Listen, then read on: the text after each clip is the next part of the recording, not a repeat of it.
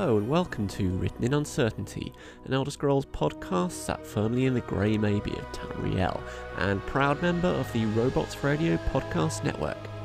My name is Aramithius, and this week we are looking at volume 9 of the Truth in Sequence, with lots of talk about craft and destiny and all sorts of other things. But first of all, I just wanted to give a shout out to two new patrons for the podcast, Daniel and Hannah. Thank you ever so much for help, helping support the show, guys. It's a real pleasure to have you all on board, and I really hope you enjoy uh, the notes that I'm making and the early releases that you're getting. If anyone else wants to sign up to become my patron and get the notes that I make for each episode and be able to comment as I go through and ask any questions, that sort of thing, and also get releases for all of my contents a day or so early, head over to patreon.com forward slash written in uncertainty podcast to sign up. And also, if you have any thoughts at all about the podcast or about its content, its form, anything at all that you want me to cover, maybe, or things that you thought I missed, anything that you want me to bring up, drop me an email at writteninuncertaintypodcast at gmail.com. I would absolutely love to hear from you. And now to volume 9 of The Truth in Sequence.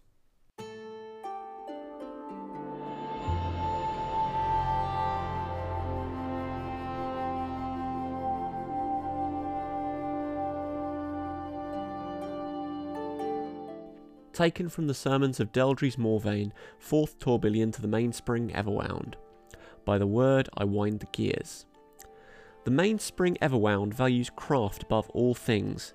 She who shapes and assembles, he who conceives and creates. These are the true children of the clockwork god. And right from the off there, I think we've possibly got a little contradiction that needs clearing up, or at least highlighting before we go on to the rest of the text. In previous volumes of this sequence, they've talked about how Kagrenac was someone who was bad and wasn't to be trusted, but it pointed out that Kagrenac was a creator, was someone whose hands were covered in oil, so to speak. So we already had that sense of valuing craft for its own sake, in a way. But that was pretty much uh, something that was cast aside. So having it brought back here feels a little bit of a contradiction. Although, as we'll see, contradiction is potentially the point at this stage. And the text, the children of the clockwork god, that is something in the sense of being a member of the family, not literally, but just part of the same ideological camp you've got in some ancient texts people will be talked about as being sons of or children of a particular teacher or a particular prophet's tradition and that's what's being alluded to here because as much as there's talk of joyful destruction and recreation there is no real rebirth within the Clockwork Apostles creed, as far as we can tell. There's recreation and self making and so on, but nothing that would really make you a child again, particularly because you are encouraged to have your critical faculties still with you when you come into this cult. Your labours need not whir and hiss like the sublime works of Sotha Sil. The brush, the auger, the tongs, the needle, each and each may honour the Father of Mysteries, so long as they speak his truth. And what is his truth, child of Seht? Perfection only? No. Hear the words in sequence. Simple precision is naught but the shadow of virtue. Even a faithless smith may fashion a blade with the keenest edge, the perfect sphere, the clearest glass, the truest angle, all fall short of his favour.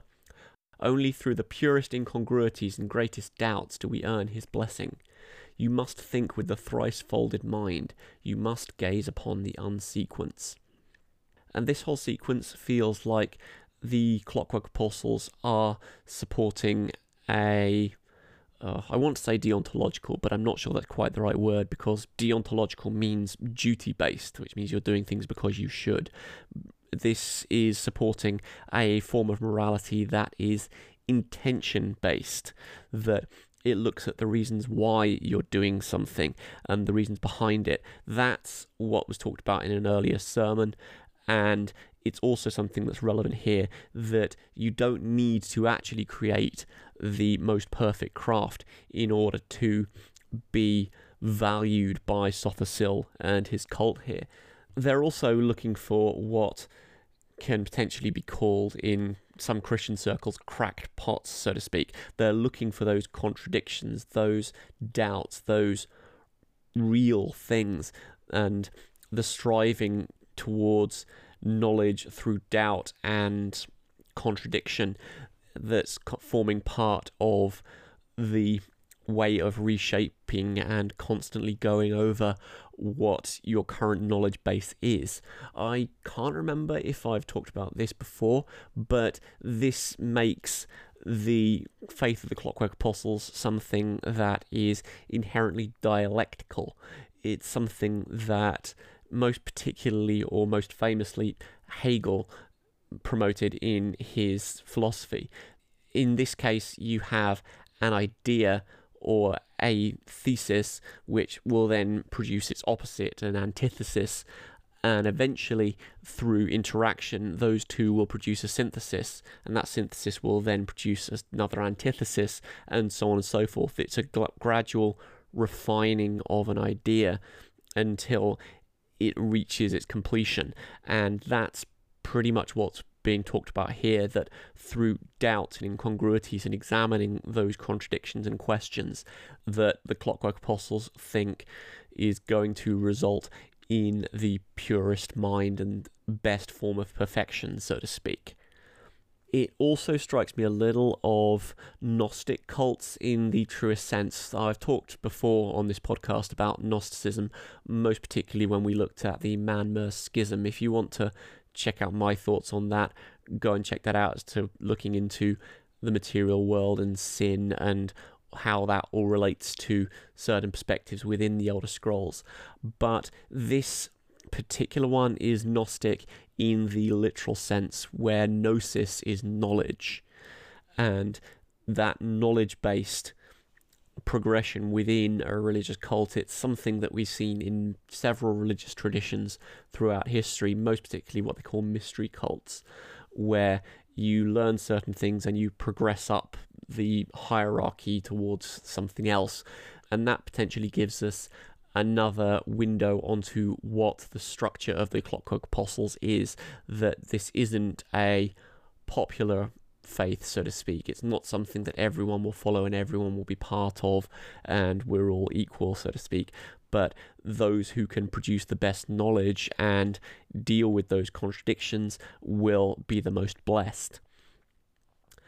There's also part of me that thinks that this is also angling a bit towards the enantiomorph, that fundamental structure of the Aurbis that produces the progress, so to speak, if the whole thesis, antithesis, synthesis progression is something that we can talk about in an abstract, the enantiomorph is an expression of that in the concrete metaphysics of the Elder Scrolls. I go into this in a bit more detail in one of the first episodes of this podcast, but for now, the enantiomorph involves a conflict that has three participants the king, the rebel, and the observer. And so, this flag of a thrice folded mind, as in that something that has three parts, is what reminded me to that. If you have a mind that goes along with the fundamental pattern of the Aurbis, then you can possibly progress more. Maybe. I'm not too sure on that, I must admit, particularly as this particular cult put so much stock in throwing out the conventional understanding of things like Anu and Padomay and so on. But that's what stood out to me with this particular passage. And the final line, you must gaze upon the unsequence. That's being talked about a lot. I think that the unsequence is a time without time, that it's the state before, which harks back to the state of Chim, which is explicitly called a return to the first brush of Anu and Padomay in, I think it's Vehk's teaching. And so, and going back to that before state, that point of uncreation where new creation can be made perfect and made right is what I think is going on here. No mortal may grasp the unsequence fully. We see the edges only, the liminal truths. For some, the unsequence brings despair. Others look upon it with a child's bewilderment. But for the precious few, the nameless explorers, this thin ray of understanding may serve as the bridge of infinite curve, the walking wheel. And here we have a nudge towards something that is related to the Psijic endeavor and the things we were talking about before that first brush of Anupadame, the looking upon the bridge of infinite curve is possibly talking about the wheel, which is one of the fundamental structures of the Aurbis, and a wheel that is turned sideways and is a tower. Those things are looking at how the universe is shaped and is particularly linked to Chim and having an understanding of how the universe works within one's inner being. I don't think that this is aiming at something quite as profound as that, or at least if it is, it's being very quiet about it. The last phrase makes me think that it could be because Chim is one of the walking ways, and the last sentence of that paragraph is the walking wheel. But that potentially contradicts some of the things that Sotha Sil's own dialogue says in the Elder Scrolls Online, where he's simply looking to secure the unsteady walls of Mundus. He's not looking to move beyond it or outside it, which is kind of what that understanding of Chim involves. You need to look at the wheel from the outside in order to achieve Chim, in my view, or at least have that outside the box understanding and not think about it as something that can be moved beyond.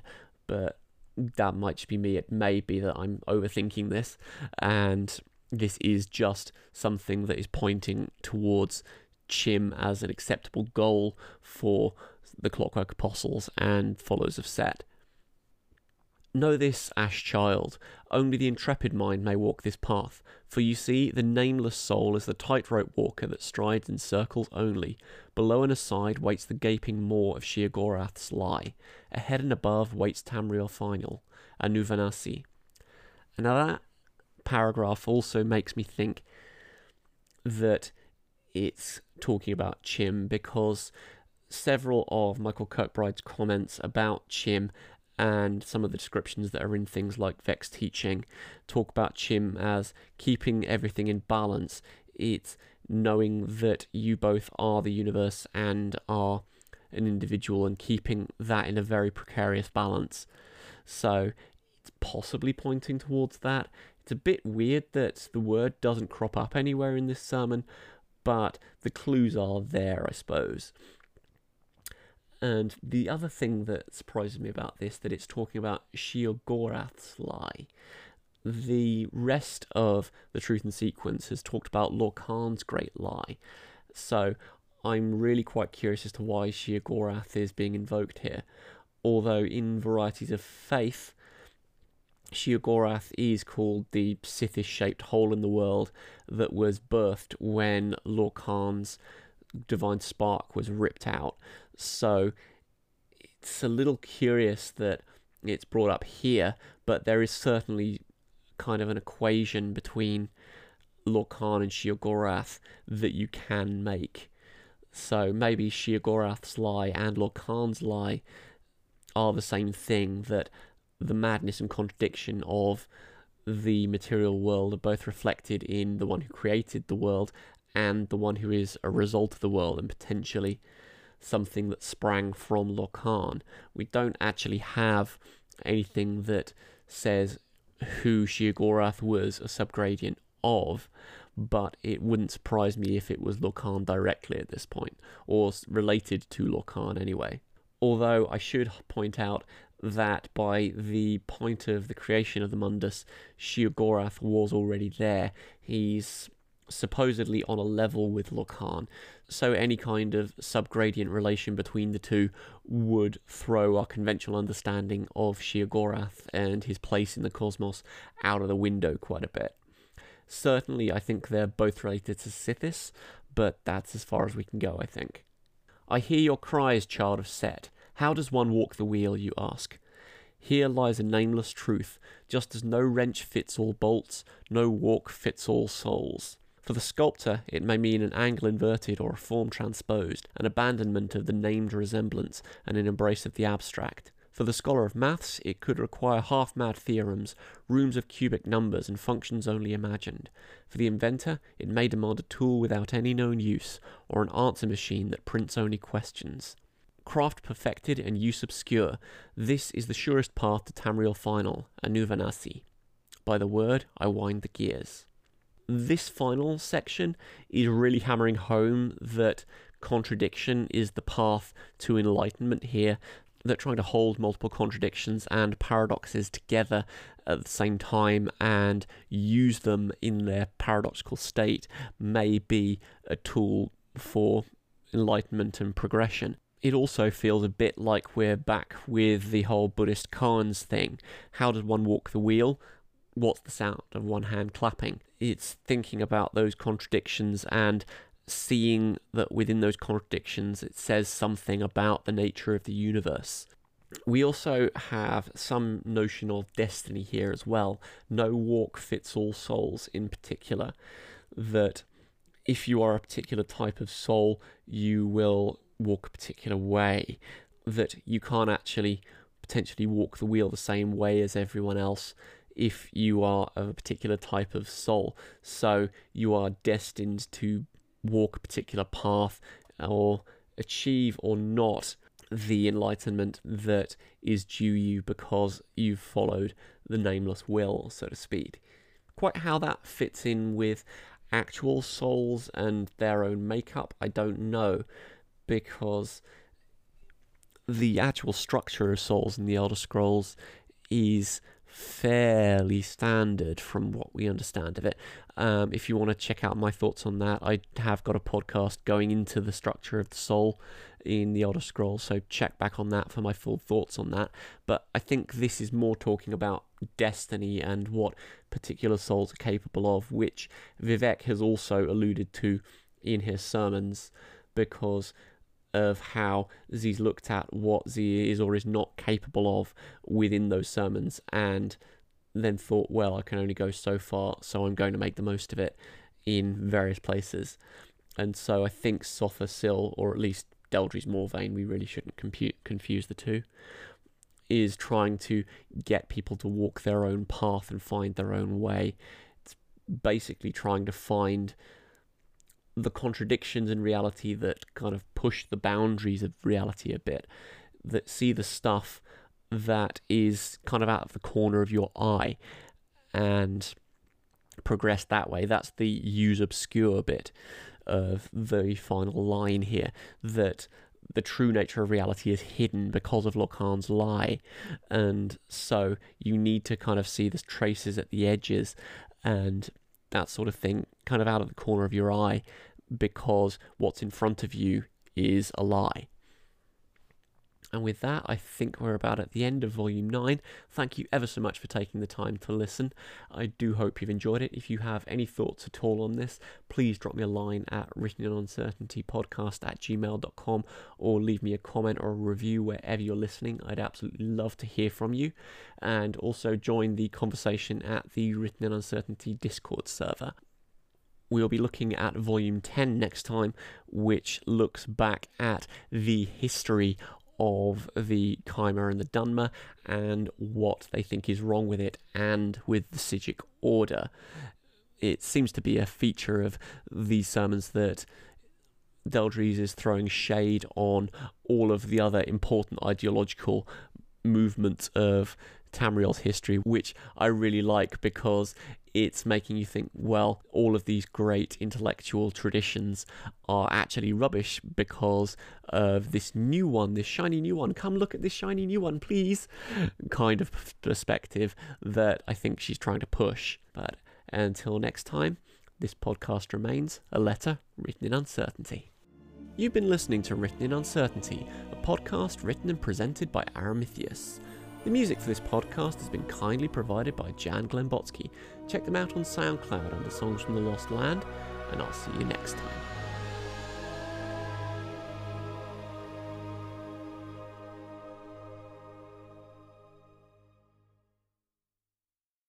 Hey, friends, this is Robots, the creator of the Robots Radio Podcast Network and host of the two original shows on the network the Fallout Lorecast and the Elder Scrolls Lorecast. These two shows have rocketed up the iTunes charts. They both together have over 155 star reviews in only a couple of months, with bite sized episodes that take you step by step through the background of the games and the game worlds. They're thought provoking, well produced, and a lot of fun. I recommend you go check them out at robotsradio.net or on any podcast reader, podcatcher, whatever you use, iTunes, Spotify. Again, that's the Fallout Lorecast and the Elder Scrolls Lorecast, available everywhere. Hello. Hi. Do you like bad movies? Do you find yourself defending bad movies, saying things like, well, the soundtrack was okay, or the costumes were pretty fun? From the previous hosts of It's Not That Bad podcast, we bring you Fresh Tomatoes, the movie podcast, from Simone LaRue and Chad Ekovitz. Every week, we review two movies that did not do well critically, but we say, hey, there are some nice things about them. Maybe Rotten Tomatoes was wrong. Maybe they're all fools, and you should watch these movies regardless. We'll also talk about scenes that could have saved it, and we'll often refer to Simone's cats because they're amazing and adorable, and we love them. and at the end of each review, we will tell you whether we would watch this movie again, uh, or in what circumstances we would recommend you watch this movie. So, join us on July 9th for the first drop of our main episode, and then two days later for our drop of our minisodes. and on Robots Radio Podcast Network. Come see us on July 9th. We love you so much already. Bye. Bye! Rated M for mature. because we don't believe in scripted advertisements, we're gonna do this raw. I'm regretting this decision. No, you're not. This is the DL Weekly Gaming News. There's nothing to regret here because it's your source for everything in the gaming world. Every week, we bring it to you unscripted, unfiltered. That's why it's rated M for mature, right, Brenna? Among many, many other reasons. I am one of your hosts, Jameson. And as he already said, I am Brenna, the other glorious part to this quality podcast. You can find us every week wherever you listen to your podcasts at DL Gaming News. And you can also find us on Instagram and Twitter if you want some gaming news in your social media feed every day at DL Gaming News. And uh, you can find us individually if you really, really, truly want to see our faces. I am at DL underscore Mother Goose. And I'm at DL Jameson. And this was an advertisement. Go fuck yourselves.